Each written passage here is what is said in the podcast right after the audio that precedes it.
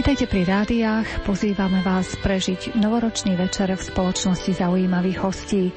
K mikrofónu si pozveme etnografku pani doktorku Klaudiu Buganovú, ktorá nám predstaví, ako sa slávili Vianoce na dedine a v meste.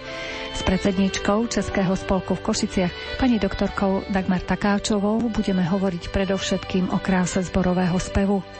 A aj tretí host, pán Levko Dohovič, má síce k zborovému spevu veľmi blízko, pretože vedie Ukrajinský národný zbor Karpaty, no s ním budeme predovšetkým spomínať na roky prežité v ruských gulagoch, kam sa dostal ako politický väzeň už vo veku 14 rokov. Na príprave relácie spolupracovali Erny Murín a Jaroslav Fabián. Nerušené počúvanie vám želá redaktorka Mária Čigášová.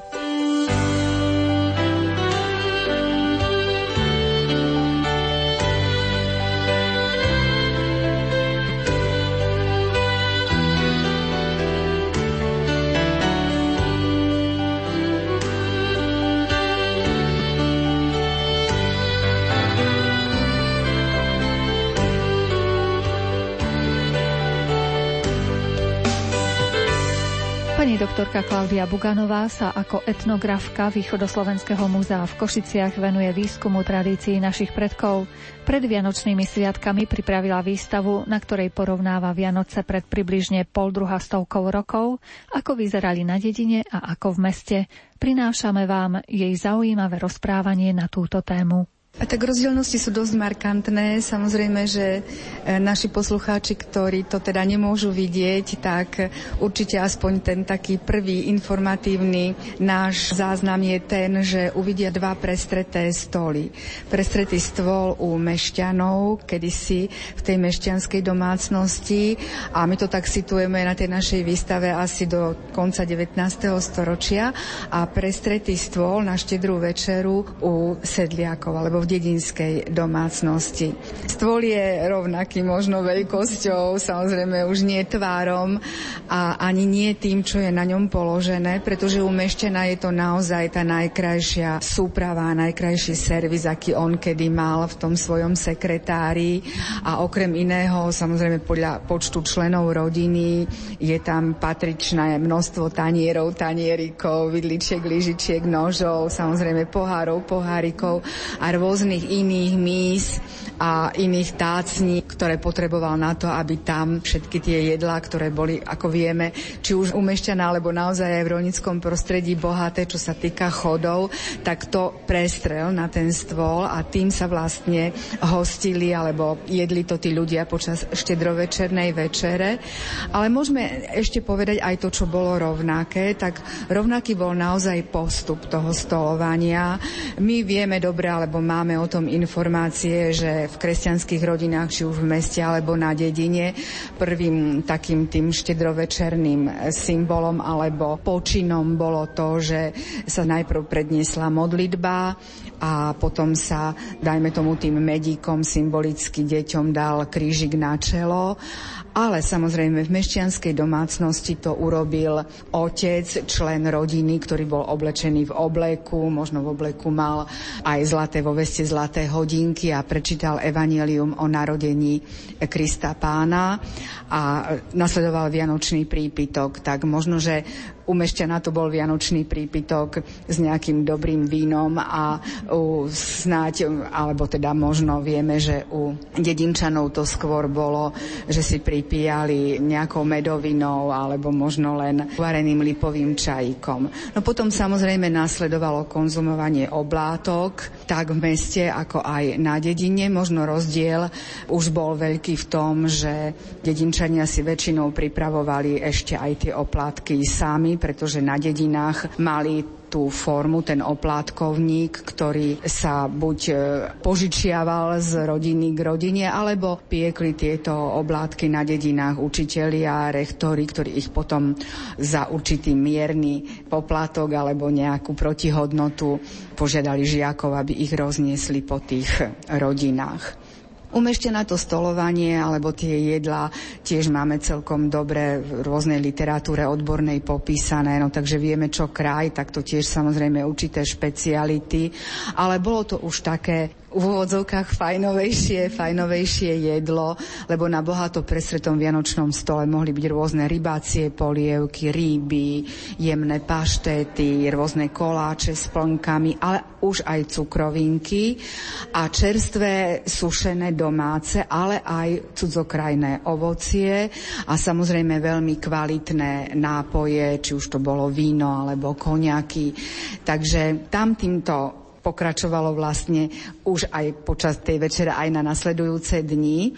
A neostávalo to všetko na stole kdežto u dedinčana vo vidieckých domácnostiach sa jedlo 7 až 9 chodov, tiež pripravených z rôznych najmä obilnín, strukovín, ale aj z ovocia, čiže zo všetkého toho, čo ten človek na dedine dopestoval alebo aj dochoval.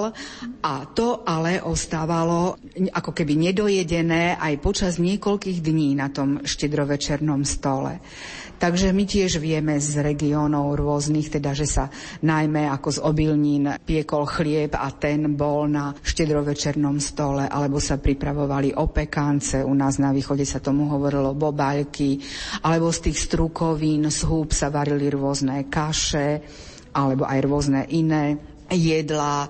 Dokonca na štedrovečernom stole u dedinčana sa objavilo aj sušené ovocie, veď sušené slívky, z nich sa robili tiež tie omáčky, slivčanky alebo z hrušiek, z jablčok. Takže skutočne tento druh jedál, ako bol na porovnanie opäť možno rovnaký, ale už tie jedlá chutili trošku ináč. Mali dokonca potom mešťania tiež už vo veľkej oblúbe rôzne pečivo, my poznáme aj recepty, alebo poznáme už aj množstvo tých surovín, ktoré si jednotlivé gazdinky v meste objednávali už pred Vianocami. Mohli ich kúpiť v obchodoch, alebo si ich tiež objednávali už spolu aj s darčekmi z rôznych katalógoch, ktoré napríklad do Košic chodili aj z ponukových domov vo Viedni alebo v Budapešti. Takže sortiment cukroviniek a pečiva bol skutočne rôznorodý, bohatý.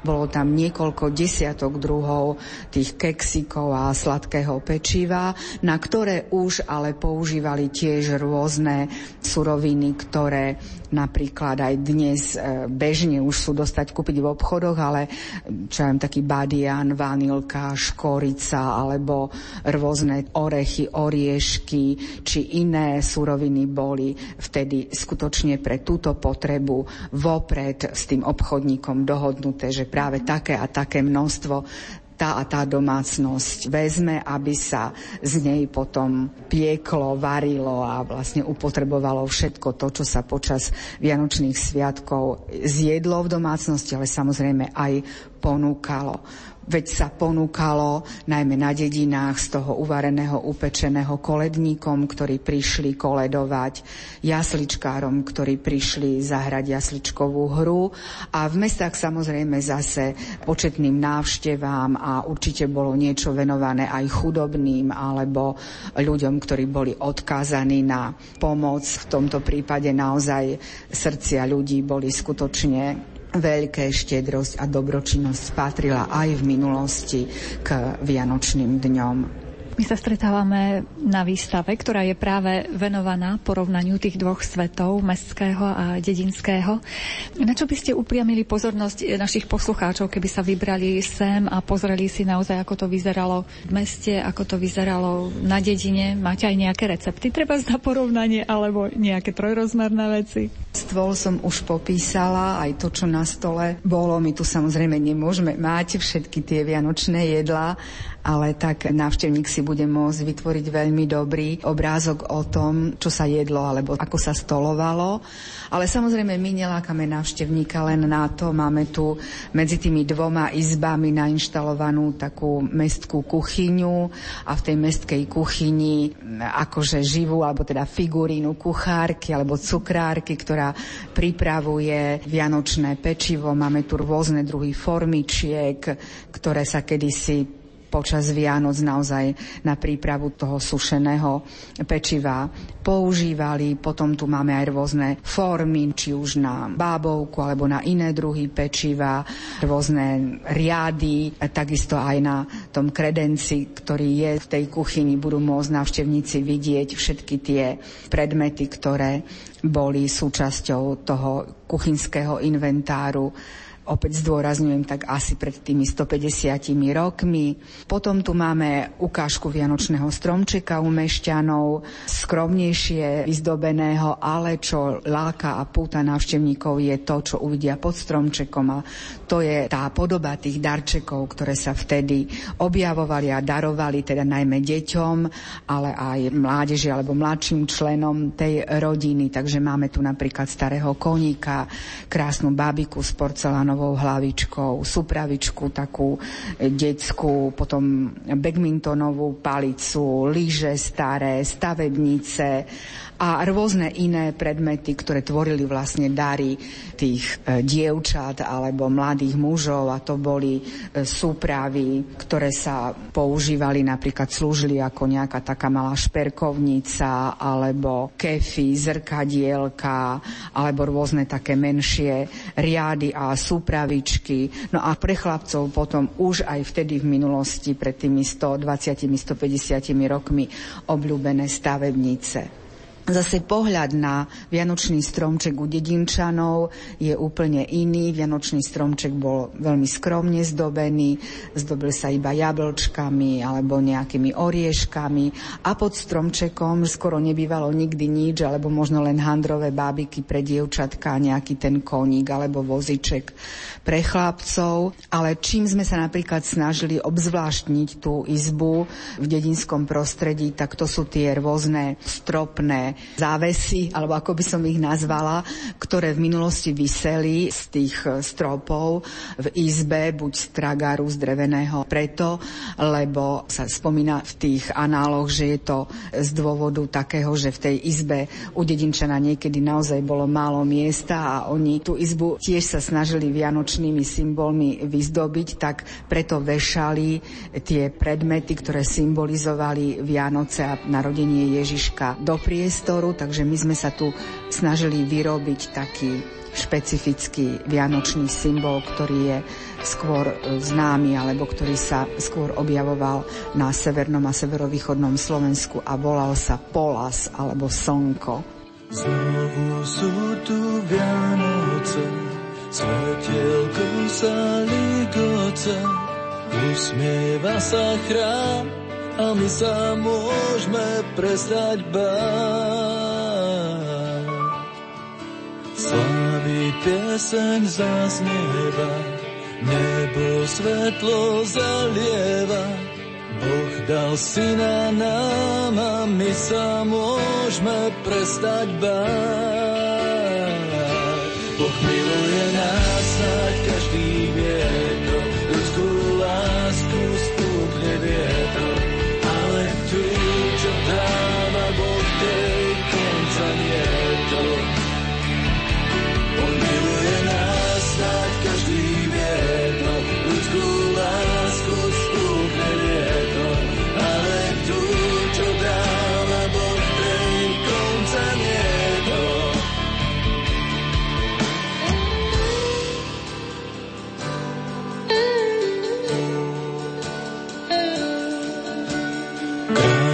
Cestou Vianočnou, rátam hviezdy Božích slov. Boh miluje nás a ja sa môžem prestať báť. Slávy pieseň zaznieva, nebo svetlo zalieva. Boh dal syna nám a my sa môžeme prestať báť.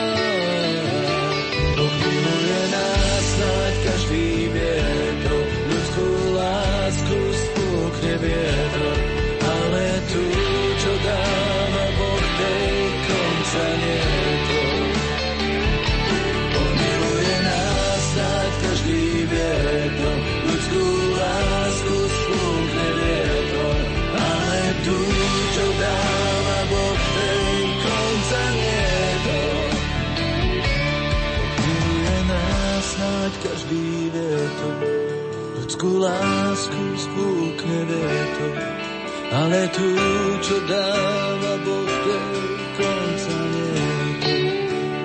vtedy bola tradícia Betlehemov pod stromčekom?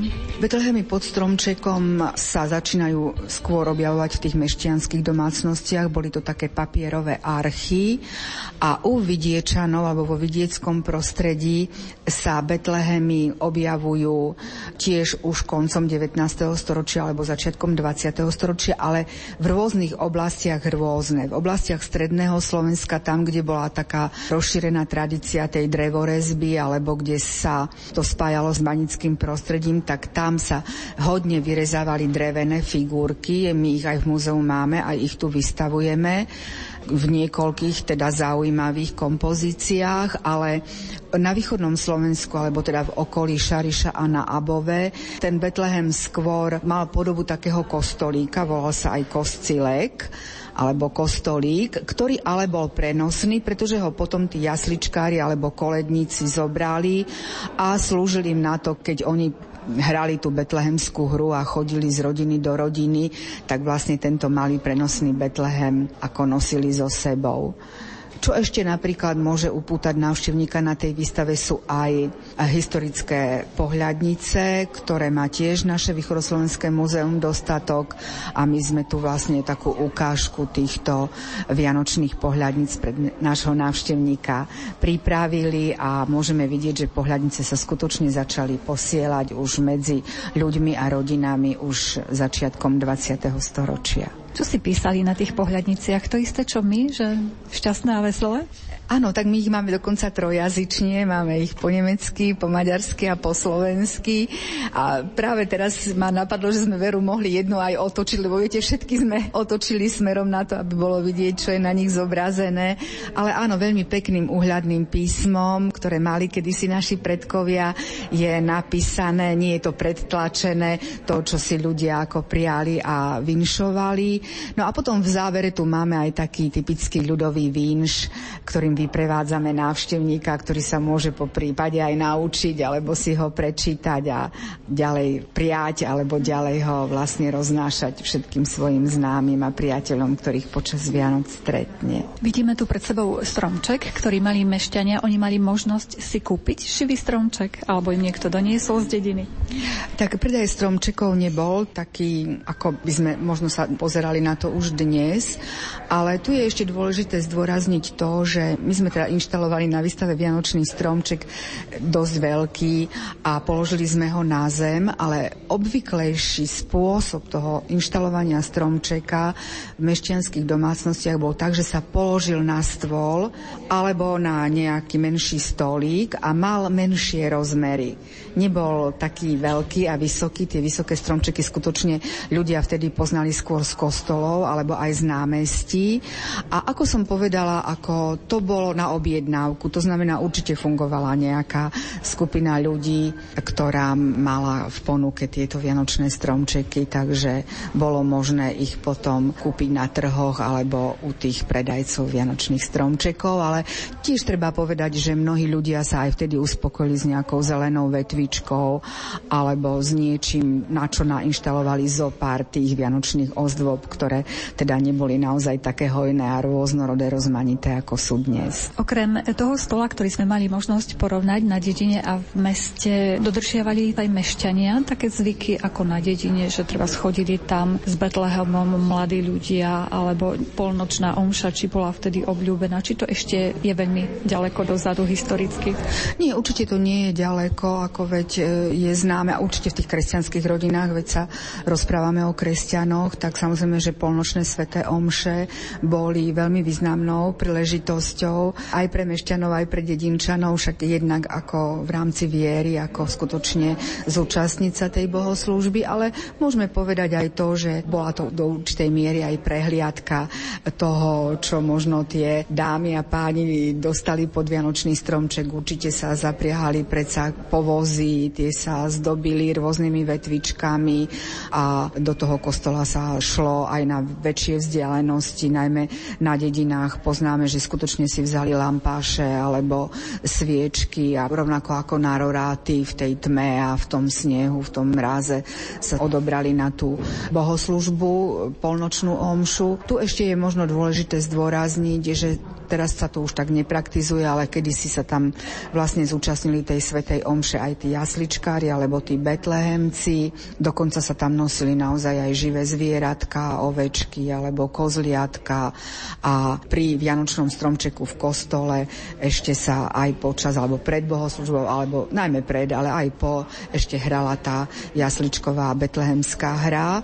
No a potom už tie ďalšie vianočné sviatky boli určené na to, že tí betlehemci chodili z domu do domu a podľa potreby alebo podľa možností zahrali tú hru tým, ktorí si to prijali, pretože ďalší dôležitý aspekt toho bol ten spôsob toho obdarovania a dokonca my hovoríme, že samotný vinž alebo samotná koleda boli darom.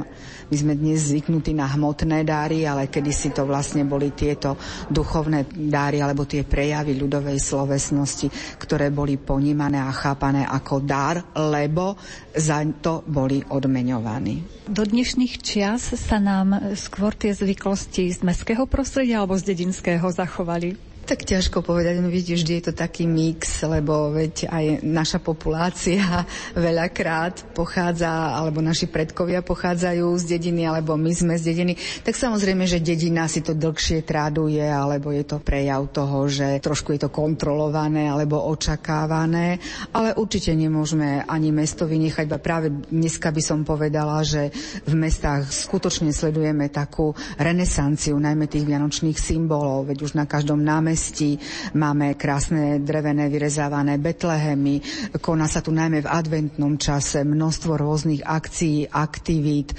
veľakrát pripomínajúcich ten náš tradičný spôsob slávenia Vianoc na Slovensku. Ktorému z našich poslucháčov by nestačil teda len zvuk a naše rozprávanie o týchto veciach, dokedy si môžu prísť pozrieť na výstave to porovnanie dvoch svetov? Tak výstavu máme otvorenú denne, určite aj po Vianočných sviatkoch, aj v januári ešte výstava čaká na svojho návštevníka. Myslím si, že nikto neulutuje, ktorý sa vyberie a pozrie si túto výstavu, po prípade aj e, takisto môže venovať svoj čas aj nahliadnutiu na Betlehemy v našich chrámoch. Čiže toto môžeme vnímať ako taký darček múzea vianočný pre našich poslucháčov. Áno, určite, určite veľký darček. Veľmi pripravovaný s veľkou pozornosťou a úctou k všetkým, ktorí si to prídu pozrieť.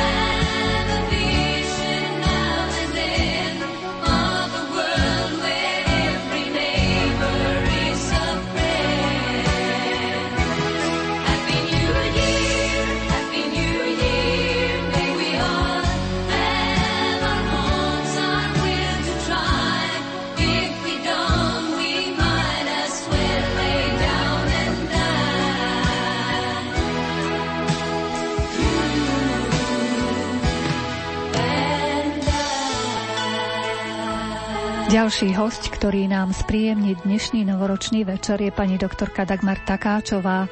Je predsedničkou Českého spolku v Košiciach, ktorý šíri kultúru svojej domoviny okrem iného aj prostredníctvom zborových piesní. V roku 1998 totiž pri Českom spolku v Košiciach vzniká ženský zbor pracujúci pod umeleckým vedením pani Olgy Varínskej. Členky zboru spievajú klasické aj moderné skladby, zúčastňujú sa na rôznych podujatiach doma aj v zahraničí, vydávajú CDčka a tešia sa z pozitívnej spätnej väzby publika jsme čisto čistí amatéři, zpíváme z potěšení a z lásky a zpíváme tvorbu takovou, která se nám líbí, která se dobře zpívá, ale samozřejmě musí to být i tvorba kvalitní, tedy nespíváme takové nějaké ty klády, nemelodické a strašně těžké, ale vždycky zpíváme to, co se líbí jak nám, tak posluchačům. Tak um, myslím, že i to je důležité, že na tom amatérském pěveckém sboru musí být stále vidět, že ten sbor zpívá pro potěšení své a svých posluchačů. A tím se plynule vlastně dostávám k tomu, proč třeba jezdíme na ty festivaly pěveckých sborů do Českého ráje, kde jsme byli jak v loni, tak letos. Jinak ty festivaly bývají každé dva roky, ale letos, protože letošní rok je rokem české hudby, tak výjimečně vlastně nebyla ta roční pauza mezi tím a byli jsme v těch osenicích i letos. Tam na všech těch zborech, které se zúčastňují toho festivalu, tak je právě tohleto vidět, že zpívají s láskou a pro potěšení. Tak eh, jsme rádi, že se v České republice tahle velká, snad 250 letá tradice zborového zpívání udržuje, i když i tam je to už poznačeno moderní dobou. Je velmi těžko zhánět mladé lidi do těchto těch eh, pěveckých těles. Tam zase ale jsou na tom líp, eh, řekněme, s kvalitou hudební výchovy, jak na základních školách. Tam se dokonce i na některých středních školách vyučuje ještě hudební výchova a hlavně vlastně ten vztah k té hudbě se i vlivem toho výchovného systému jejich nebo školního systému eh, je trošku hlubší. Tady je to oblast omezená na ty, které ta hudba baví, anebo kteří jsou k tomu vedení ve své rodině. Ale v Čechách je to trošku přece jen vidět na těch zborech, že tam to má daleko širší základnu právě v té školní výuce hudební výchovy, která zřejmě musí být i dost kvalitní. Tak tím jsem vlastně přešla k činnosti ženského sboru Českého spolku v Košicích, který v loni oslavil své 15. výročí, protože zpíváme od roku 98. To výročí jsme oslavili dvěma pěknými takovými počiny. Jednak jsme uvedli zřejmě ve slovenské premiéře. V tom období před Vánoci a během Vánoc jsme uvedli druhou českou vánoční mši Eduarda Marhuly ta, myslím, na Slovensku asi nezazněla nikdy, aspoň jsme nenašli o tom žádnou zmínku. Letos ji chceme nahrát, abychom měli kvalitní zvukovou nahrávku a mohli případně potom vlastně eh, ji použít pro nějaké další budoucí CD s nějakou vánoční tvorbou. No a v loni jsme k tomu výročí sboru vydali i páté v pořadí CD a to právě obsahuje českou vánoční tvorbu. Na tom CD je první Marhulova česká vánoční mše, no a jsou tam nějaké koledy, jsou tam i pastorely, ten skvost české vánoční muziky. Eh, je tam například eh, taková zajímavost, trošku pro mě jako pro rodačku z východočeského náchoda taková zvláštnost. Je tam pastorala, která se původně od svého autora Karla Kejklíčka jmenuje Náchodská pastorela. Já se na ní pamatuju, když jsme ji ještě zpívali v Náchodském chrámovém sboru. Je to skladba pro smíšený sbor, ale náš ženský sbor ji zpívá tak, že ty mužské party vlastně odspívají kvalitní dva solové mužské hlasy. No protože by ale na tom CDčku Náchodská pastorela asi nikomu nic eh, neříkala, tak vlastně jsme ji nazvali tím jejím začínajícím textem Rostomilé pacholátko. Je to krásná, nádherná věc, hravá, až se při ní chce doslova roztančit, tak eh, to je takový skvost, který velmi rádi těm posluchačům toho CDčka vlastně poskytujeme. To CDčko se jmenuje Spanilé z nebe pacholátko, je to podle názvu jedné z těch kolet, které jsou uvedeny na tom CDčku. Je to krásná staročeská koleda. Ti, kteří jsou podobně jako já, už pamětníci něčeho, tak si ji možná pamatují, když si vzpomenete na televizní seriál, když si dávno, dávno, dávno, možná před 35 lety. Jmenoval se FL Věk, bylo to podle románu Aloise Jiráska a tam v té jedné části toho seriálu ta Márinka, kterou si potom FL Věk vezme za ženu, tak tam právě tuhle tu koledu zpívá. A já jsem ji tam tenkrát poprvé slyšela a strašně se mi líbila, protože je taková zvláštní. A tak jsem říkala, když jednou budu mít příležitost taky někde budem prezentovat, tak ta je právě taky na tom CDčku. No a jiné hezké věci, Jan Kampanus Rorando Celý, krásná, vlastně osmihlasá skladba. Pro čtyři hlasy zborové a čtyři hlasy solové, které tvoří echo těm zborovým hlasům, tak je to velmi, velmi pěkná věc. Možná, že někdy posluchači Rádia Lumen si třeba rádi poslechnou, pokud Rádio Lumen to do nějakého svého předvánočního vysílání použije jako hudební materiál tak eh, ten sbor samozřejmě musí pracovat soustavně, bez toho by to nešlo. My máme dvakrát do roka víkendové soustředění, kde se většinou ty větší celky programové před nějakými těmi zahraničními zájezdy a nebo před těmi vánočními koncerty, kdy se to všechno dává dohromady, sestavuje se ten program, vypilují se ty věci pokud možno k co největší dokonalosti. Tak je tu soustavná práce, ale stále nás ta práce ještě těší, tak jsme rádi, že, že ještě stále má tu českou písničku kdo zpívat jsme letos udělali první krok k tomu, abychom někdy v roce 2016, když tedy pán Bůh dá, jsme zdraví a žijeme, tak eh, bychom rádi realizovali takový společný program několika sborů českých z celého, ne z celého světa, to by byla bombastická, z celé Evropy. Chtěli bychom do toho zahrnout jeden pražský takovýhle amatérský sbor, který se jmenuje Muzika Chabra. To je sbor, který zpívá v Dolních Chabrech toho kostela v Dolních Chabrech, ale slyšeli jsme ho koncertovat při jiné příležitosti. A potom zbor z Chorvatska, z Daruvaru, který je ženský sbor a podobného charakteru jako náš ženský sbor.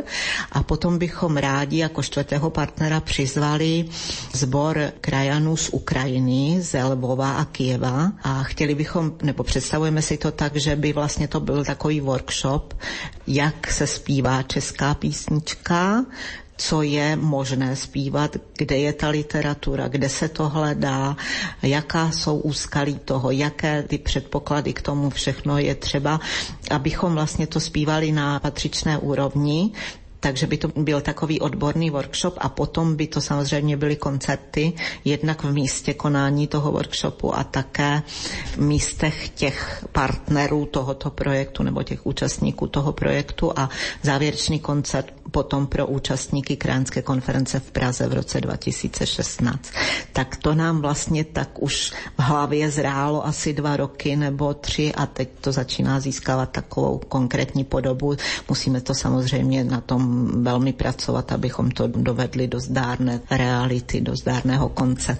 No a potom nás samozřejmě čekají už velmi rychle adventní a vánoční koncerty, série těch koncertů. Mezitím musíme ještě udělat zvukovou nahrávku té druhé vánoční mše Eduarda Marhuly. No a také to otvírání studánek nás čeká, tak s troškou možná trémy, ale doufejme, že Karol Petroci, který nám pomáhá s nastudováním a s dokonalováním téhleté skladby, tak zase nás trošku potrápí, aby to bylo na patřičné úrovni. No tak na to se určitě těšíme, ale jistě z toho máme také trošku trému. Už zase plánujeme samozřejmě dopředu, kromě toho projektu, o kterém jsem mluvila, musíme plánovat i minimálně minimálně činnost na rok 2016, tak jsme slíbili jeden vánoční koncert i s orchestrem komorním právě pro klub Bohemia v Budapešti tak to budeme muset. No samozřejmě k tomu musíme potom nacvičit nějakou maďarskou vánoční záležitost, protože vždycky, když jedem do zahraničí, tak je to slušnost, abychom i v jazyku hostitele něco uvedli. No a tak ono se to postupně zase vždycky pěkně takhle pozbírá a nějakých těch sedm, osm koncertů ročně z toho vždycky je, ale zatím stojí právě ta pilná každotýdenní práce plus ty dva víkendy soustředění, tak eh, jezdci přáti, aby nám tedy to šlo, aby se nám to zpívalo dobře co nejdíl, protože to je krásná věc. Zpívání zborové je krásná věc v tom, že jednak to uspokojuje vaše hudební cítění. Ty skladby zborové tvorby jsou krásné, zvlášť pro ženský sbor jsou to takové věci, které jsou krásné a jednak je to taky to, že je to práce kolektivu. Tam to nemůže být združení solistů, to musí být skutečně sbor, kde jeden druhého musíme poslouchat a musíme být velmi disciplinovaní a tohle to myslím, že zvlášť u těch žen je vždycky problém, aby jsme víc nepovídali, než zpívali, tak eh, to musí zbor mistrně Olga Varínská držet pevnou rukou a někdy z nás je zoufalá, ale zase ji to vynahrazujeme tím, že když se nám potom něco povede na tom koncertu, tak i paní Olga samozřejmě z toho má velkou radost.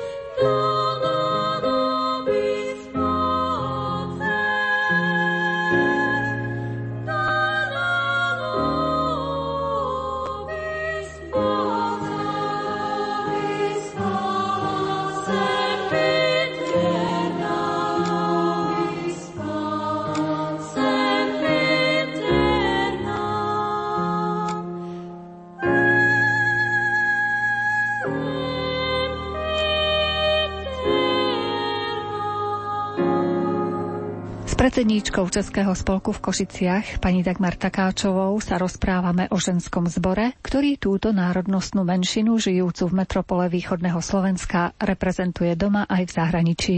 Teď jsme se poslední asi dva, tři léta trošku jsme si uvědomili, že máme málo sakrálního repertoáru a když nás pozvou zpívat někde třeba při té bohoslužbě, tak potom je problém sestavit ten program. Tak teď jsme se v těch posledních letech, kromě toho světského programu, klasického převážně, eh, soustředili trochu i na tu sakrální oblast, abychom mohli zpívat i, i v těch kostelích při bohoslužbách.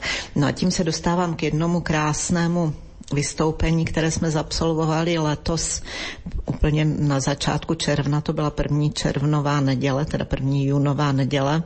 A bylo to naše vystoupení e, při bohoslužbě v Davidském kostele svatého Vojtěcha To je původně seminární kostel, který patřil k arcibiskupskému pražskému semináři postavenému za první republiky a tento kostel komunisté nejprve zavřeli a potom ho přestavili na kulturně společenské účely. No samozřejmě příšerným způsobem pochopitelně, ale co je zvláštní, když ten kostel se podařilo po revoluci potom zase otevřít veřejnosti a začali se v něm sloužit ty bohoslužby, tak přes tu necitlivou příšernou přestavbu ten kostel nestratil ten svůj charakter duchovná. Má úžasnou akustiku jedna, která to je zase z toho hlediska hudebního a takové to soustředěné duchovno mu zůstalo. To je zvláštní, čím to je. No je to prostě posvěcená půda, tak to je asi tím. A e, v tom kostele jsme zažili úžasné společenství. Na témši tam v neděli dopoledne e, se scházejí jednak e, vlastně obyvatelé z těch okolních Dejvic a také ti, co třeba jako děti tam chodili na ty bohoslužby ještě před těmi komunisty a potom ti, co žijí v satelitních sídlištích mimo Prahu nebo na okraji Prahy a kteří vlastně nemají tam svůj nějaký farní kostel nebo vůbec kostel, kde by mohli na ty bohoslužby chodit, tak dojíždějí do těch Davids ke svatému Vojtěchu. A tím se tam schází mladé společenství. To je spousta mladých rodin s malými dětmi, spousta mládeže a ten duchovní otec, který to tam vede, tak to vede velmi dobře, protože ta mládež a ty děti úžasně úžasně spolupracují a my jsme byli úplně nadšení z toho, jaká tam byla atmosféra při té bohoslužbě, jak soustředěné duchovno tam bylo. A mě to překvapilo, protože se mluví o České republice jako o ateistické zemi a o té Praze zvlášť. No možná do jisté míry to také platí, že velká část nebo značná část české veřejnosti ateisté možná jsou, ale ta druhá část, přestože třeba nežije praktický ten svůj náboženský život, tak ateistická není. To jsme viděli možná třeba při návštěvě Benedikta XVI., když byl v Praze a když mluvil v akademické obci, tak tenkrát jsem si říkala, není to až tak zlé s tím českým národem. No ale vrátím se k tomu společenství v těch devících, bylo to úžasné. Já paní redaktorce z Rádia Lumen půjčím takovou brožurku, která mluví vlastně o historii toho kostela svatého Vojtěcha a možná, že vám o tom někdy něco i poví, protože ta historie je vlastně tak trochu historií té moderní církve v České republice a je velmi zajímavá. Ja by som sa predsa ešte vrátila k aktivitám vášho spevackého zboru. Vy ste vraveli, že chystáte tú konferenciu a veľké podujatie, na ktorom budete rozprávať napríklad aj o tom, že ako spievať českú pesničku, odkiaľ získavať materiály. Tá česká pesnička sa nejako zvláštne spieva? Nemyslím, že by se zpívalo zvláštně, ale musí se zpívat srdcem. A tam je samozřejmě velmi důležitý ten přístup v tom nastudování té skladby. Když se pamatujete, no vy se možná nepamatujete, vy jste podstatně mladší než já, ale když jsme za komunistů kdysi chodili manifestovat proti těm komunistům na vánoční koncerty státní filharmonie, kde se hrála Libova Česká mše vánoční a my jsme potom všichni povstali a tím svým potleskem jsme teda vlastně řekli svoje mínění tak jsem si na jednom z těchto těch vánočních koncertů uvědomila, jak úplně jinak, a to jsem si potom v pozdějších letech potvrzovala i na některých dalších koncertech, tak jako když čtete knihu v originálu a potom ji čtete v překladu, nikdy to není ono. Nebo když čtete literární dílo a potom ho vidíte ve filmu, tak to taky obvykle není ono, čest výjimkám. Tak tenkrát jsem si uvědomila, že když skladbu diriguje český dirigent, když českou skladbu a takovou skladbu, která je skutečně jako ryze česká, nevím, jestli mi rozumíte, je to tak specificky, to člověk musí cítit v srdci, že je to tak, jako třeba právě ta česká mše Vánoční rybova, tak když ji diriguje český dirigent, je to jiné. To je něco mezi nebem a zemí, co právě do té skladby se musí vložit a proto chceme vlastně si poslechnout odborníka, který má s tím velké zkušenosti, jak takové skladby studovat, aby měli právě toho ducha, který tam patří. A kde získáváte podklady a materiály? Samozřejmě v dnešní době na internetu toho seženete spoustu. Něco máme ještě ze svého mládí, kdy jsme většina z nás zpívali někde v tom chrámovém sboru nebo v nějakém městském sboru nebo v dětském sboru a tak. S chodou okolností některé ty skladby pro dětský sbor se krásně dají zpívat v ženském sboru, protože vlastně ta hlasová úprava je podobná. Já jsem například mnoho skladeb takhle přinesla do Košic z náchoda ze svého rodiště, kde jsme to zpívali jak v městském sboru Hron, tak v chrámovém sboru náchodském. No a tu mě napadá právě historie té druhé vánoční mše, české vánoční mše Eduarda Marhuly, kterou jsme získali do svého vlastně údebního archivu velmi podivuhodným způsobem. Když jsme byli v loni na Ferstrových osenicích, tak jsme byli také na návštěvě u onoho zmíněného eh, pěveckého smíšeného sboru Ferstr a jeho bývalý manažér je teď ředitelem oblastního archivu v Jíčíně. No a protože ten den, když jsme tam byli, lilo jako z konve a nevěděli organizátoři, tedy hostitelé, kam nás mají vzít, tak s takovou troškou ostychu řekli, ale my vás můžeme vzít do toho oblastního archivu, že abyste viděli, jak vlastně to tady všechno máme uspořádáno, tak samozřejmě jsme souhlasili a zjistili jsme, že ten archiv je úžasná věc. A taky, že ale samozřejmě musí být na úrovni vedený, což v tom Jíčíně tedy je. No a když jsme mimo jiné, jsme samozřejmě si vyslechli, jak to tam teda chodí, jak je to všechno tam zajištěno a tak. A když jsme si prohlíželi ty seznamy těch archiválí, které tam jsou, tak z pozůstalosti jednoho učitele místního, které si malé vesničce tam někde u Jíčína, jsme se v tom seznamu najednou dočetli, díváme se se zbormistriní Olgou Varinskou, nevěříme vlastním očím a vidíme. Eduard Marhula, druhá česká mše vánoční. My jsme ani netušili, že existuje nějaká druhá. My jsme před lety začali zpívat tu jednu a domnívali jsme se, že to je ta. No a teď jsme zjistili, že je druhá. Tak jsme hned řekli panu řediteli, prosím vás, vytáhněte nám to z toho archivu. On to teda přines v tom originálu, eh, který je tam jako archiválie, teda originálu toho učitele tam. A my jsme se na to podívali a říkali jsme, to je super, to není tak složitá, velká nějaká záležitost jako e, velmi těžká, tak to se určitě velmi pěkně naučíme tak nám ji prosím vás teda jakože okopírujte a pošlete, no a začali jsme to cvičit a měli jsme z toho velkou radost. Je to krásná věc, zpěvná, velice hezká, premiérovali jsme ji teda v loni, ale to si budeme nahrávat. Takže takhle se někdy člověk náhodou dostane třeba k nějakému materiálu. No, tak zatím je z čeho brát, uvidíme. Ono pro ženský sbor samozřejmě toho materiálu zase tak moc není, no. Tak něco máme například také od sboru z České republiky, republiky, vždycky, když někam jedem, nebo tady někdo je, nebo jsme na nějakém festivalu a něco pěkného slyšíme, tak eh, vždycky si to potom vyměníme a tak. A to zase mě napadá v té souvislosti.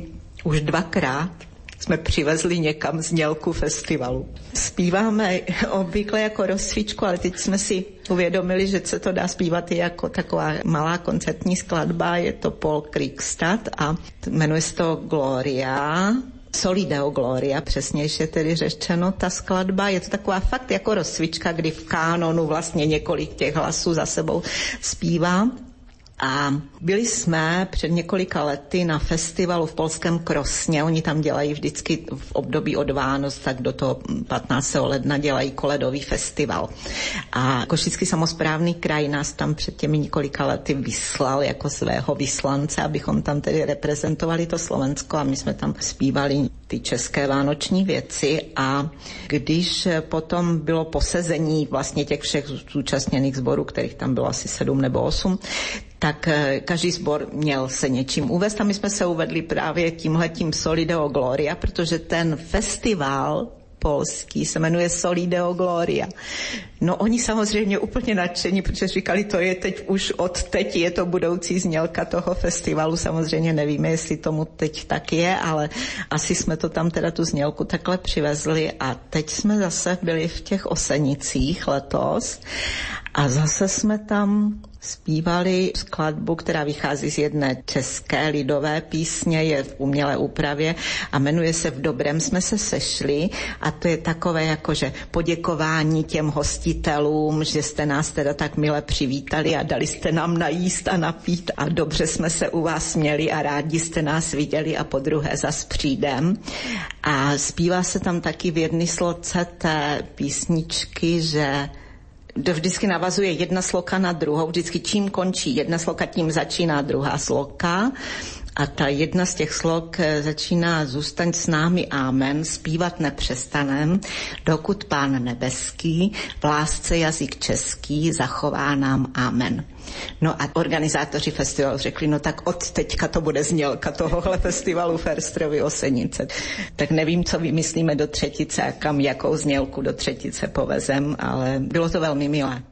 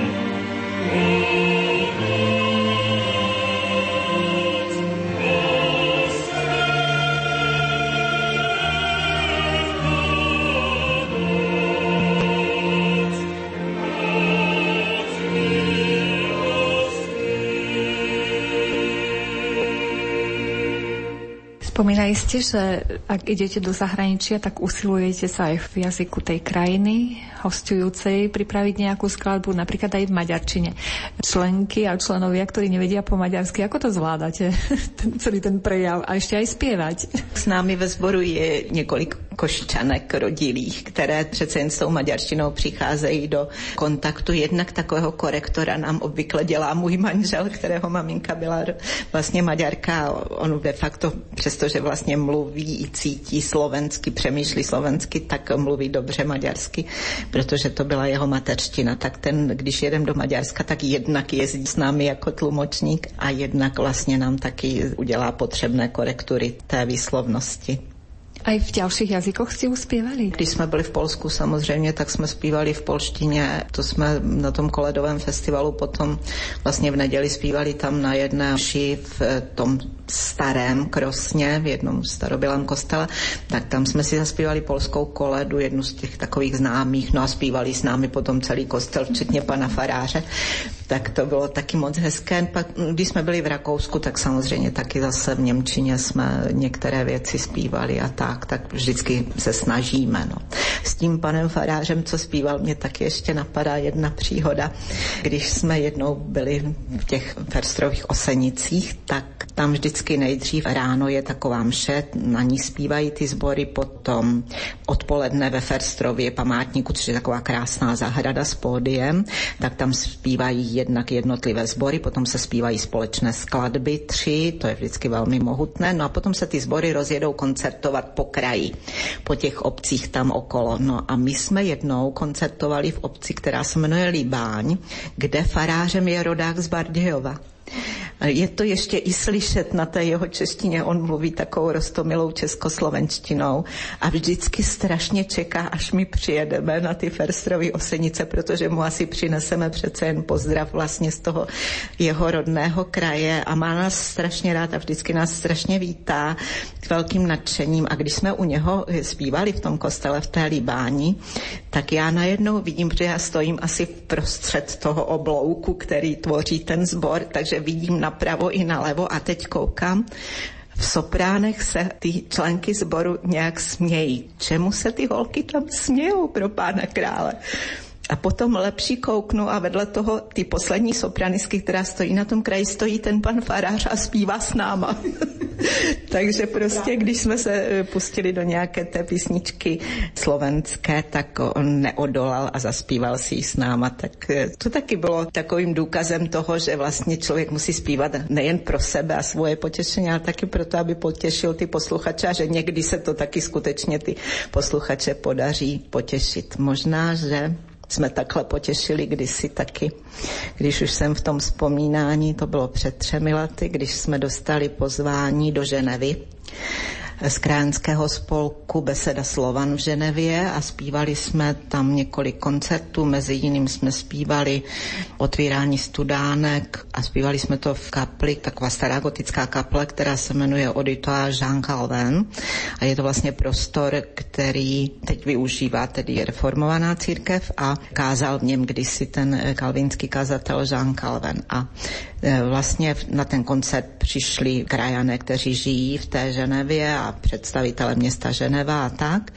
A tenkrát taky jsme viděli, jak je to úžasné, když se to zpívá pro ty posluchače. A ti posluchači vás skutečně vnímají každým pohorem své bytosti, bych řekla, protože to byl ten úžasný zážitek toho těsného spojení mezi posluchačstvem a koncertujícími, když tenkrát vlastně se slzami v očích doslova. Oni poslouchali to otvírání studánek. Právě tak, jako když jsme zpívali ty studánky na otevření krajanského festivalu, který se každý rok koná v Praze, když jsme zpívali v rytířském sále Valčteňského paláce, což je krásný starobylý velký sál a bylo tam 300 těch krajanů nebo 350 krajanů z celého světa a taky takhle poslouchali ty studánky. Tak to jsou takové zážitky, kdy fakt cítí cítíte to těsné pouto a, a když si člověk uvědomí, že musí zpívat tak, aby ti posluchači z toho opravdu měli něco.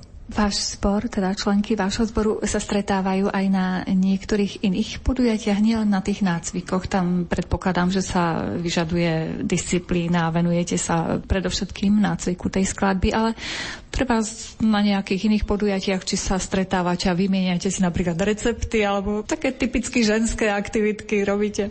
Určitě, že tahle příležitost se najde buď před zkouškou nebo po zkoušce, nebo když jedeme na ty různé zájezdy, třeba zahraniční nebo i tady na Slovensku, tak během té cesty se porozpráví kde co a vymění se i nějaké ty recepty a domácí zkušenosti a podobně, jak zvládnout domácí starosti, tak eh, určitě každé takovéhle těleso, které spolu nějaký čas něco dělá, tak eh, žije i jiným životem, takovým tím společenským životem. Kromě zboru nedá se říct, že bychom se scházeli někde, ještě zvlášť mimo ty zkoušky, ale vždycky i během té práce se najde příležitost k tomu, abychom žili trošku jiným životem než tím samotným zpíváním. Stále sa mi to zdá ako taký unikát. Kde ste nabrali toľko hlasov, aby ste ako česká menšina na takom pomerne malom Slovensku vytvorili zbor takéhoto formátu? No on to původně před těmi 15 lety měl být smíšený sbor. My jsme zamýšleli, že, protože ten smíšený sbor vždycky má trochu jiný zvuk než samozřejmě sbor ženský, tak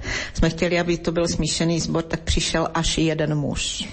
Takže to jsme řekli, tak to nejde, tak musíme to orientovat tím, tím směrem ženským a přidali se ženy, které jsou učitelky hudby nebo učitelky v základních školách, tedy přišly nějakým způsobem už do kontaktu s tím zpíváním.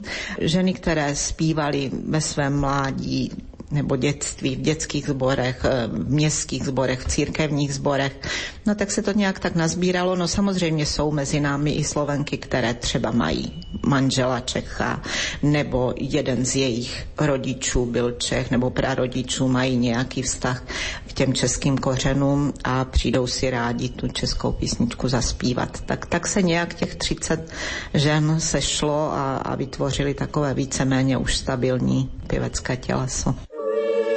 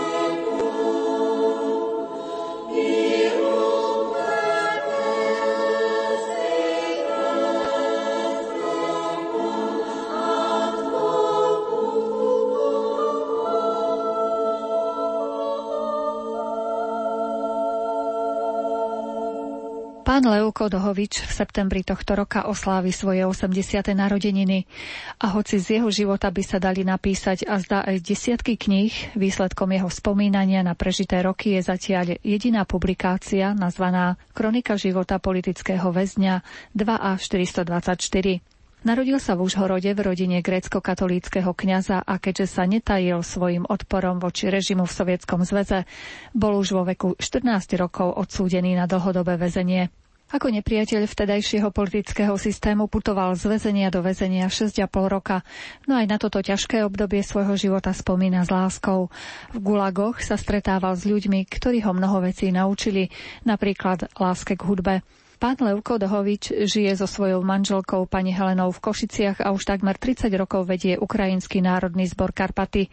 Spolu s ním si zaspomíname na niektoré momenty z jeho väzenia. Zlodeji medzi nami neboli, boli len politickí väzni a to bola fakt výpraná spoločnosť ľudia od profesorov kňazov a doktorov a neviem čo všetko viete. Takže, no a všade, kde som bol ja, kde ja som bol v tých koncentrákoch a bol som v 13 väzniciach a koncentrákoch, teraz naskoro neviem povedať koľkých. Tých koncentrákoch som bol ja najmladší vždy, takže na mňa dávali pozor. Aj keď každý deň sme mohli byť zabití, to nebolo vylúčené. Na robotu sme chodili v šachte, som robil na Vorkute dole 620 metrov pod zemou a takéto veci. Ale fakt som sa snažil to napísať, aby nebolo v tom veľa tragédií. Ani nemám právo, aby som sa nejak stiažoval keď som sedel len 6,5 rokov a ľudia sedeli v horších podmienkach aj 30 rokov. Takže na to ani právo nemám, aby som písal nejak tragicky, aby som plakal, alebo Levkovi Dohovičovi sa dokonca podarilo z väzenia utiecť. To som bol v maloletnej kolónii na ostrove v Bielom mori na ústi Severnej Dviny. No a stále som rozmýšľal, jak utiec. To bola taká, taký leitmotiv celého môjho uväznenia No a tam bola aj škola, tam sme museli chodiť aj do školy, 5 hodín do roboty, 5 hodín teda škola, základná škola, tzv. semilietka. No a snažil som sa aj, aby som mal čisté jednotky a chovať sa tak. Tam diplom, pozrite sa na to, tam je Stalin a Lenin, to je ako dokument. zachovanie slušné som dostal a vtedy už som mal skoro dve tretiny tunelu vykopané na útek. Utekol som, bol som 5 dní na slobode. Keby som nemal vtedy len 17 rokov, ani nie 17 myslím ešte, tak možno, že by sa mi to podarilo, viete, ale predsa len.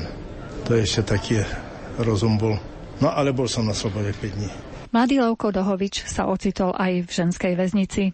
Doviezli nás do Chrestov v Leningrade. 999 cieľ väznica. Jekaterina II dala vystavať, obesila architekta, aby ešte jednu takú väznicu nepostavil. To sú veci z Impéria Moskovského. No a nemali pre mňa miesto. Ja som trval na tom, že ma nemajú právo dávať medzi zlodejov, medzi kriminálníkov ako politického. To bol predpis, taký proste zákon taký a nemôžu ma dať ani medzi dospelých podľa nich, ale bol som viac medzi dospelými politickými. Tak som na tom striktne trval. Nemali pre mňa miesto, tak som sedel asi 3 hodiny v takej kopke a potom ma cez Leningrad viedli a odviedli do ženskej väznice. Krásne. Tam som sa mal výborne. A čo bolo na, taký klinec tej väznici 29. septembra 50. roku narodeniny mám a ja som na to zabudol. Sám som bol na cele, zabudol som a ráno prišla dostojnička s dvomi tými devčatami, ešte bacharkami na previerku, ako každé ráno bolo. A si predstavte, že hovorí mi takto. V noci som sa pozerala na vaše materiály a som zistila, že dnes máte narodeniny tak mi doniesli darček a ma pozdravili, jak to. Proste pozerali sa tam na mne, jak na čudo Bože, ako maloletého politického, viete, 15-ročný politický väzeň. Tak sa aj chovali ku mne, fakt môžem povedať, že snať jak mamky. Mal som sa výborne a tam by som bol odsedela 10 rokov ľudne. Ako ďalej spomína pán Dohovič, štrajk politických väzňov na Vorkuteľ v Norilsku v roku 1953 navštrbil systém koncentračných táborov v Rusku. Veľa ľudí tam zahynulo. Na našej šachte na 29. 280 mŕtvych a cez 300 ranených. Do davu streľali normálne bez toho. Ja som tam bol tiež ranený. Dal streľať Rudenko, generálny prokurátor, ktorý kedysi viedol münchenský proces proti Nemcom po vojne. Teda ne, Nürnberský, Nürnberský, áno. No a potom nás odviezli všetkých po roku väznice prísnej, rýchlo odviezli všetkých za Bajkal až na Angaru, tých najväčších banditov, podľa ich mienky. Pretože kriminálnici boli sovietskí občania, oni keď zabil 10 ľudí, a odsedie si tých 5, 6 alebo neviem koľko rokov, tak sa stane sovietským občanom, ale my sme boli všetci len banditi a fašisti politicky. Tak nám aj hovorili, proste tak obracali na nás. No a chcem povedať, že tam som stretol práve šéf dirigenta Odeského operného divadla, ktorý ma učil dirigovanie. Tam som stretol riaditeľa Národného divadla Estonska, zostali na teraz toho Tallinn, Estonsko, Leo Kalmita, od neho som sa naučil veľa vecí divadelných. Aj som pod jeho rukou tam aj režiroval dve hry a potom som to využil aj už, keď som bol na slobode. Takže takýchto ľudí a takých učiteľov som mal. Zaujímavý bol ten Kalmit. Pochádzal z takej bohatšej rodiny estonskej a skončil vysokú školu režisérskú v Paríži a potom bol v Anglicku, v Londýne bol 5 rokov ako asistentom v divadle kráľovskom nejakom tam. Vrátil sa domov do Estonska v 37. roku, stal sa rejiteľom Estonského divadla národného. Prežil jednu okupáciu Moskaľov sovietov. Potom prežil Nemcov, prežil ďalšiu okupáciu. Doručili mu ďalej spracovať teoretické veci okolo divadla Nemiroviča, Dančenka a Stanislavského, čo Stanislavský ako urobil revolúciu v tom divadle. Napísal knihu, dostal nejakú prémiu v 47. roku a v 49. roku jeden mladý dramatik napísal jednu hru, ktoré prejavili spolu, tú hru inscenoval, prejavili spolu buržázny nacionalizmus a dostali po 10 rokov. Toľko o mojich učiteľoch. Bolo ich viac, tých učiteľov. Bolo ich viac. Keď mal pán Levko Dohovič 22 rokov, podarilo sa mu dostať do Československa. Prišiel taký zákon nejaký v 55. roku, že rodiny, ktoré sú rozdelené, takže majú možnosť vycestovať. Tak otecko bol tu, otecko tu sedel dva roky, pretože nepodpísal pravoslaviu a potom bol v Dečine na železnici robil, ako farári všetci tam ich dali na sudety. Mamka odovzdala dokumenty na výjazd a ja som sa vrátil. Ona hovorí, ja bez teba nejdem. Ja hovorím, teba nepustia, so mnou nepustia do toho, mňa nepustia. Išiel som za načelníkom o víru, to znamená tak oddelenie pásov a víz a som normálne otvorene všetko povedal. On sa ma spýtal, chceš ísť alebo nechceš? Ja hovorím, nechcem. Ani jazyk, nič neviem, rodinu nejakú mám už v rode, tak mi pomôžu. Dal mi 12 takýchto veľkých papierov, dvojharkov, vyplniť to bolo 1. augusta 56 do 10. augusta odovzdať a 12 fotografií. Ja som to vyplnil, všetko odovzdal jemu. Si predstavte, že on podsunul tie dokumenty pod dokumenty mojej mamky, kde už bolo vyjadrenie oblastnej KGB, že taká rodina môže vycestovať. To podsunul pod a poslal do Moskvy. Tak som dostal zahraničný pasport a rodiny už vycestovali, pár rodín odcestovalo do Československa a nám to dal 28. februára 57 a dal 4 dní termín na vycestovanie, že ináč nezodpoveda za nič. Pasporty držal tie pasporty zamknuté. Od 28. októbra do 28. februára v šuplíku to mal zamknuté. Takže tak mi pomohol. Plukovník to bol, tak som sa dostal do Československa. Občanstvo mi nechceli dať Československé, ja som po 5 rokoch žiadal na ministerstve vnútra mi povedal, že takých ľudí, jak ja tu nepotrebujú. No ja už som potom neprosil viackrát a dostal som občanstvo slovenské až v 97. 40 rokov som žil na sovietskom pasporte a hrdil som sa, jak Majakovský kedy si písal vo svojej basni, že som hrdý, že mám sovietský pas. Mal som šťastie, že som sa dostal medzi našich emigrantov v Prahe, tzv. ukrajinská Praha, pretože tam bola aj univerzita, bola ukrajinská, je to všetko medzi tými, tak som sa dostal tam a tam sme obnovili činnosť ukrajinského zboru spevackého. Som tam pôsobil 6 rokov ako zbormajster, ale dochádzal som z Dečina do Prahy dva razy do týždňa, pretože som ináč býval v Dečine a musel som nejakú školu končiť a niečo robiť, takže popri zamestnaní. Nebol som pletený za tu, nikdy som nedostal honorári za tie zbory za ukrajinské, čiste len dobrovoľne a tak. Tam som pôsobil 6 rokov no a potom som sa rozhodol, že idem ku svojim na východné Slovensko.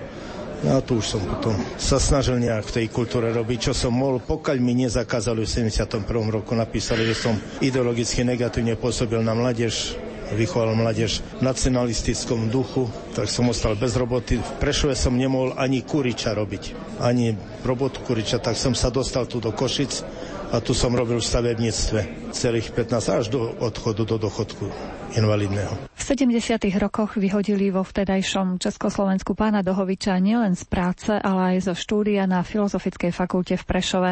No jak sa vyhodili ma, tak vyhodili ma, snažil sa mi dekan Andrej Čuma pomôcť, hovorí prestup do Prahy na externé štúdium a dokončíš tam. Prišiel som do Prahy na zápis a tam mi hovoria vaše dokumenty, okresný výbor strany vyžiadal naspäť do Prešova, nemáte právo skončiť vysokú školu. Tak som išiel znovu do Prahy, radil som sa s profesormi, čo spievali u mňa kedysi v tom zbore ukrajinskom, za tou Kaňuka Berezovský hovoria, vieš čo, daj prihlášku do prvého ročníka, uvidíme, čo sa dá robiť. Dal som prihlášku do prvého ročníka a som ich prosil, nezraďte na dejepise, že mám štatnicu z dejepisu, pretože na príjmacích skúškach ma môžu položiť. Prišiel som na príjmacie skúšky a dali mi 13 otázok. Jednu otázku som nevedel, to bolo delenie Polska. Vedel som tretie delenie Polska, kedy bolo, ale nevedel som príčiny. A vedúci katedr dejin Prahe na Karolinoho mi hovorí, pane Dohoviči, Gratulujeme vám, vykonal ste u nás statní záverečnú skúšku z dejepisu, uznávame vám záverečnú skúšku statní z dejepisu, ale budete musieť udelať dve skúšky diferenční z českých dejín si predstavte, že to bol snad jeden z najkrajších dní v mojom živote. Že to uznali. Viete, chlapci zradili. A hovoria mi chlapci, tak a teraz ideme urobiť ukrajinštiny, z literatúry a z toho, ja hovorím, neideme do krčmy na rum. Aj to samotné ukončenie a prevzatie diplomu nebolo jednoduché, pretože sme prišli do Prahy, už mali byť promocie, naraz na študijnom mu povedali, že pán Dovovič prišiel anoným z Prešova, že vám nemáme odovzdať diplom. Ale hovorí, naša vedúca povedala, vieš čo, dáme to tam do šuplíka zo spodu, my mu diplom dáme a už nech sa potom deje, čo sa bude diať. Takže do posledného momentu sme nevedeli, či určite mu na tom pódiu ten diplom odovzdajú alebo nie.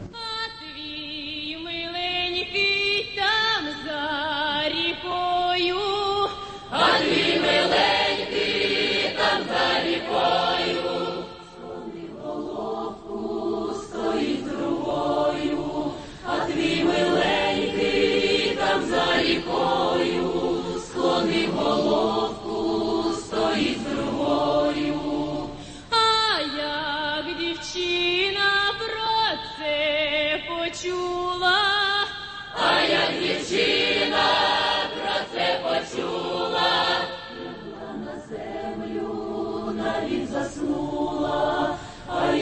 я дівчина, про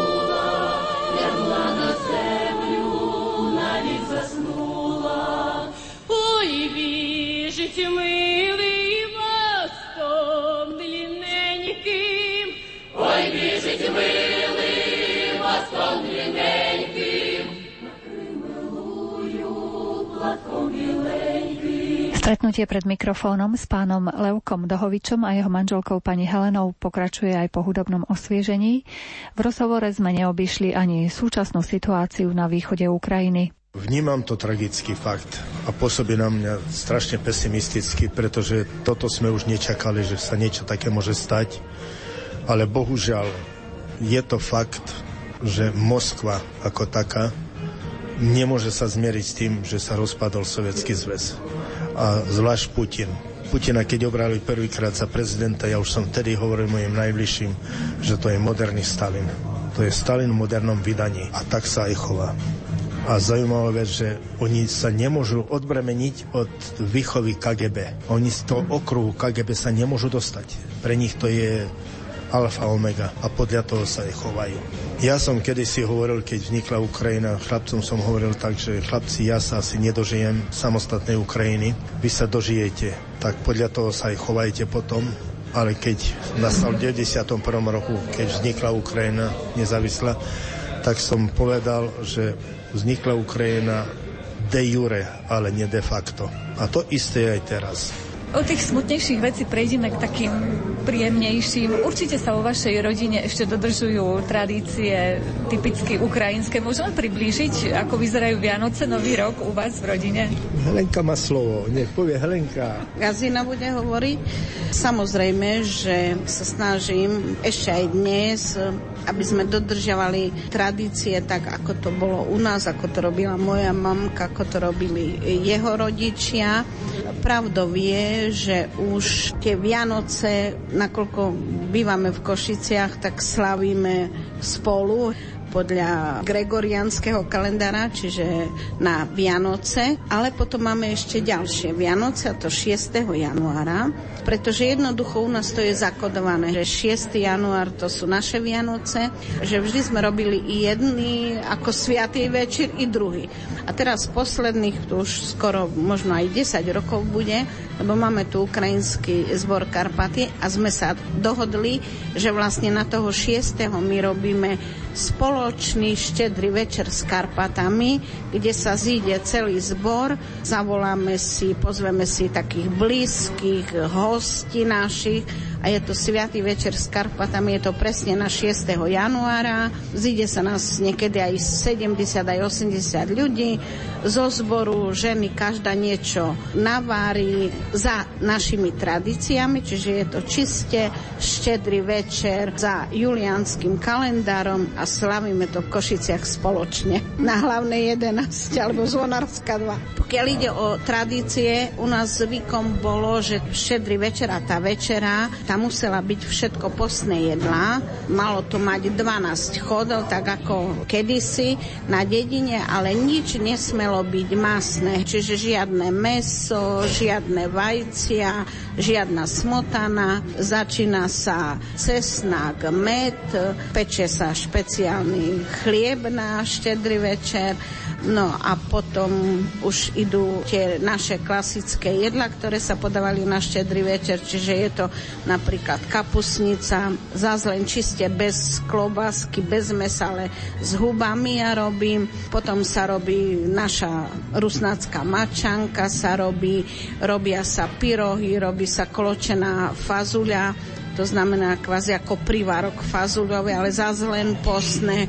Robí sa slivčianka, robia sa pyrohy a ryba sa robí a vyvrcholí to vždy bobaľkami a bobaľky s makom, respektíve s orechami. I kto má rád s makom, tak makové bobalky, kto má rád s orechami, tak orechové. Ale všetko, všetko, všetko postné, Samozrejme, že naše koledy, tam z ňu pred večerou sa pomodlíme a snažíme sa tak, aby vždy celá rodina bola pokope. Takže naši chlapci, aj keď už po niektoré z nich majú vlastné rodiny, ale ten štedrý večer vždy je u mami a sa zídeme celá rodina spoločne. A po večeri potom už, keď sa všetko skončí, no tak sa tešia na Isuska. pretože darčeky pod stromčekom toto je a hlavne pre vnúkov toto je veľmi, veľmi dôležité.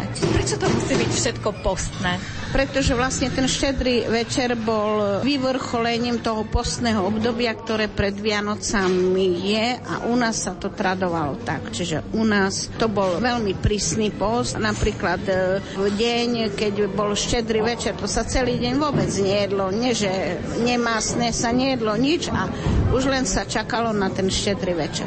Aj u vás boli také zvyky potom e, tie koledy vianočné si tak navzájom prijať? Bolo zvykom a hlavne v minulosti, keď to bolo ešte na dedine, keď sme sa navečerali. Samozrejme, že už tiež v posledných rokoch sme mali aj stromček, aj susko prišiel. Tie darčeky neboli také ako dneska. Skromnejšie, ale sme, aj napriek tomu sme sa tešili. A potom už sme netrpezlivo čakali, kedy prídu koledníci to proste vždy chodili koledníci od domu do domu. Nielen na štedrý večer, potom ešte aj na ten ďalší deň. A na ďalší deň bolo zvykom tak, že koledníci chodili aj z iných dedín. Tu v Košiciach už je to o inom, ale my sme jeden čas, ešte keď naše deti boli malé, tak sme pripravili možno 4-5 rokov po sebe, že naše deti chodili koledovať po takých našich blízkych známych v Košiciach. Bolo to proste pre nich také úžasné prekvapenie, aj veľmi milo ich prijímali. No potom posledné roky bolo tak, že skupina z nášho zboru a tie sme pochodili po známych pokoledovať. Ešte čo by som povedala ako tej štedrej večeri, že kedysi na tej dedine tá pohoda bola úžasná, pretože dneska už aj nie sú také zimy. Ja keď si predstavím tú krásu na štedrý večer ešte na tej dedine a predtým, než sa išlo večerať, tak otec najprv musel urobiť cestu ku vode, zamrznutá rieka, tam urobil taký prolub, sa tomu hovorilo zo sekerov, urobil dieru a tam pred štedro večerou sme sa všetci išli umyť do potoka, aby sme boli celý rok zdraví a až tak sa išlo proste večera. A potom tie také všelijaké tradície, lebo doma bolo gazdovstvo, chudoba, že najprv sa chudobe dalo z toho, čo sme navarili na štedrý večer. To proste bolo čosi úžasné. Už dneska v meste sa to nedá a o to sú tie naše deti ochudobnele. Ešte doplním takúto vec, že napríklad na štedrý deň stôl, na ktorom boli tie jedlá, kde sa uskutočne večera, tak napríklad nožky boli omotané reťazov. To bol zvyk taký, aby do roka nikto z rodiny neodišiel. Potom ešte taký zvyk bol, že otecko doniesol snop slamy kuchyni na podlahu to všetko rozhrnul. Do toho sa nasypali vlašské orechy a teraz deti zbierali tie vlašské orechy. Kto najviac nazbieral, ten bude najbohatší. Takéto krásne zvyky boli. Niekedy ste sa ešte aj vracali do miest, kde ste sa narodili, do tých obcí? Pokiaľ žili rodičia, už teraz vlastne tam nemáme nikoho, ale pokiaľ žili rodičia, tak e, samozrejme, že áno. A tam napríklad v tej dedine, odkiaľ ja pochádzam, v Strine ešte aj dneska slavia podľa julianského kalendára, čiže tie sviatky sú štedrý večer na toho 6 januára. Tak už tam nemáme nikoho, tak a zima je nevytopené, takže tam neideme, hej, ale veľmi radi sa vracem. Ja hovorím jedno, že tie naše deti sú ochudobnené o tú krasu, jaká bola na tých dedinách a keď sa tie tradície dodržiavali, alebo ešte si spomínam, že to nie tak, jak dneska servírujeme taniere, príbory a neviem čo. Jedna veľká miska na prostred stola, plná pyrohov a z toho sa jedlo. Každý si bral, koľko chcel. Takže také momenty, na ktoré sa ťažko zabúda. Je vždy príjemne si na to spomenúť. Aj vy sa ešte vraciate, pán Dohovič, alebo vracali ja... ste sa? Bohužiaľ nemám kde sa vrátiť. Do Ušhorode už nemám rodinu. Sú tam fakt už len taká vzdialená rodina, to všetko poumieralo, viete, takže ťažká vec. Ale nie je dobrá s mojimi. S mojou Helenkou a s mojimi synmi. Vraveli ste, že Nový rok a prípadne aj sviatky so svojím e, zborom Karpaty niekedy oslavujete. To musí byť riadna veľká família, keď sa tak stretnete. Vás pozývame na 6. januára, to je taká tradícia, čiže od toho sa už nedá. Je to veľmi také spontánne stretnutie, ten štedrovečerný stôl, keby ste videli proste prestrety pre tých 60-70 ľudí navarené, napečené. Je to fantastické. Naši ľudia si už tak zvykli, že proste spoločne. No a potom my ešte, čo v Košiciach organizujeme to pred štedrým večerom, už tradične organizujeme taký vianočný koncert. Aj toho roku bude 20.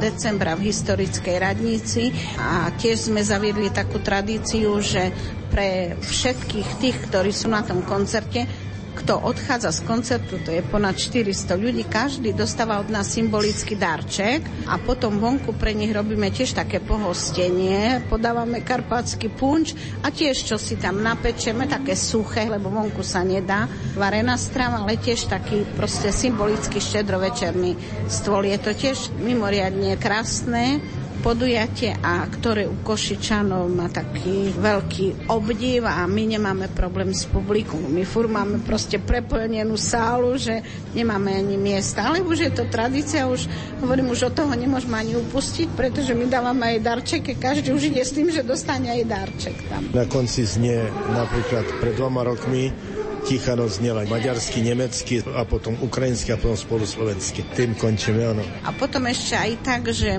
aké ohlasy máme na to podujatie. To nie, že sa chcem chváliť, ale to je realita, že v tom meste, viete, tie vianočné všelijaké podujatia, ktoré sa organizujú v centre mesta a tak, proste ono niekedy je to ďaleko od vianočných tradícií a nám ľudia hovoria tak, že musia prísť na náš koncert, aby pocitili tú vianočnú atmosféru, aby pocitili to duchovno, pretože tie naše koledy sú fantastické. Proste aj tie slova majú vypovedaciu hodnotu, melódie sú prekrásne. Dáme tomu takú sviatočnú atmosféru, takže toto si na tom veľmi vážia. A radi prichádzajú medzi nás. No a potom ešte my organizujeme, to tiež už má takú dlhoročnú tradíciu, organizujeme ten sviatý večer s Karpatami, to je 6. januára, no a potom máme 17. januára novoročný ples Rusinov Ukrajincov a nasledujúci deň po plese je novoročný koncert Drusinov Ukrajincov. Vždy máme hosti, veľmi dobré súbory aj z Ukrajiny. Proste ukončujeme tie vianočné a novoročné tradície tým novoročným koncertom. Vy ste spomínali, že stále sa vám podarí ešte aj celú rodinu dať k jednému stolu počas ano. sviatkov. Ešte nebolo rok, aby neboli sme spolu. Chvála Bohu. Chvála Bohu, takže aj toho roku určite spolu. Aj keď babka už hovorila, že sa nechá pozvať niekde inde na, na štedrý večer, ale ono najlepšie je u tej babky, takže aj toho roku určite. Mohli by sme na záver nejakú koledu vašu ukrajinskú zaželať našim poslucháčom? Vinčujú, vinčujú na roždestvo Bože, aby ste sa dožili roky v hojnejších, spokojnejších, vid ľudej česti, vid Pani v lásky a vid Boha blahoslovíňa. Christos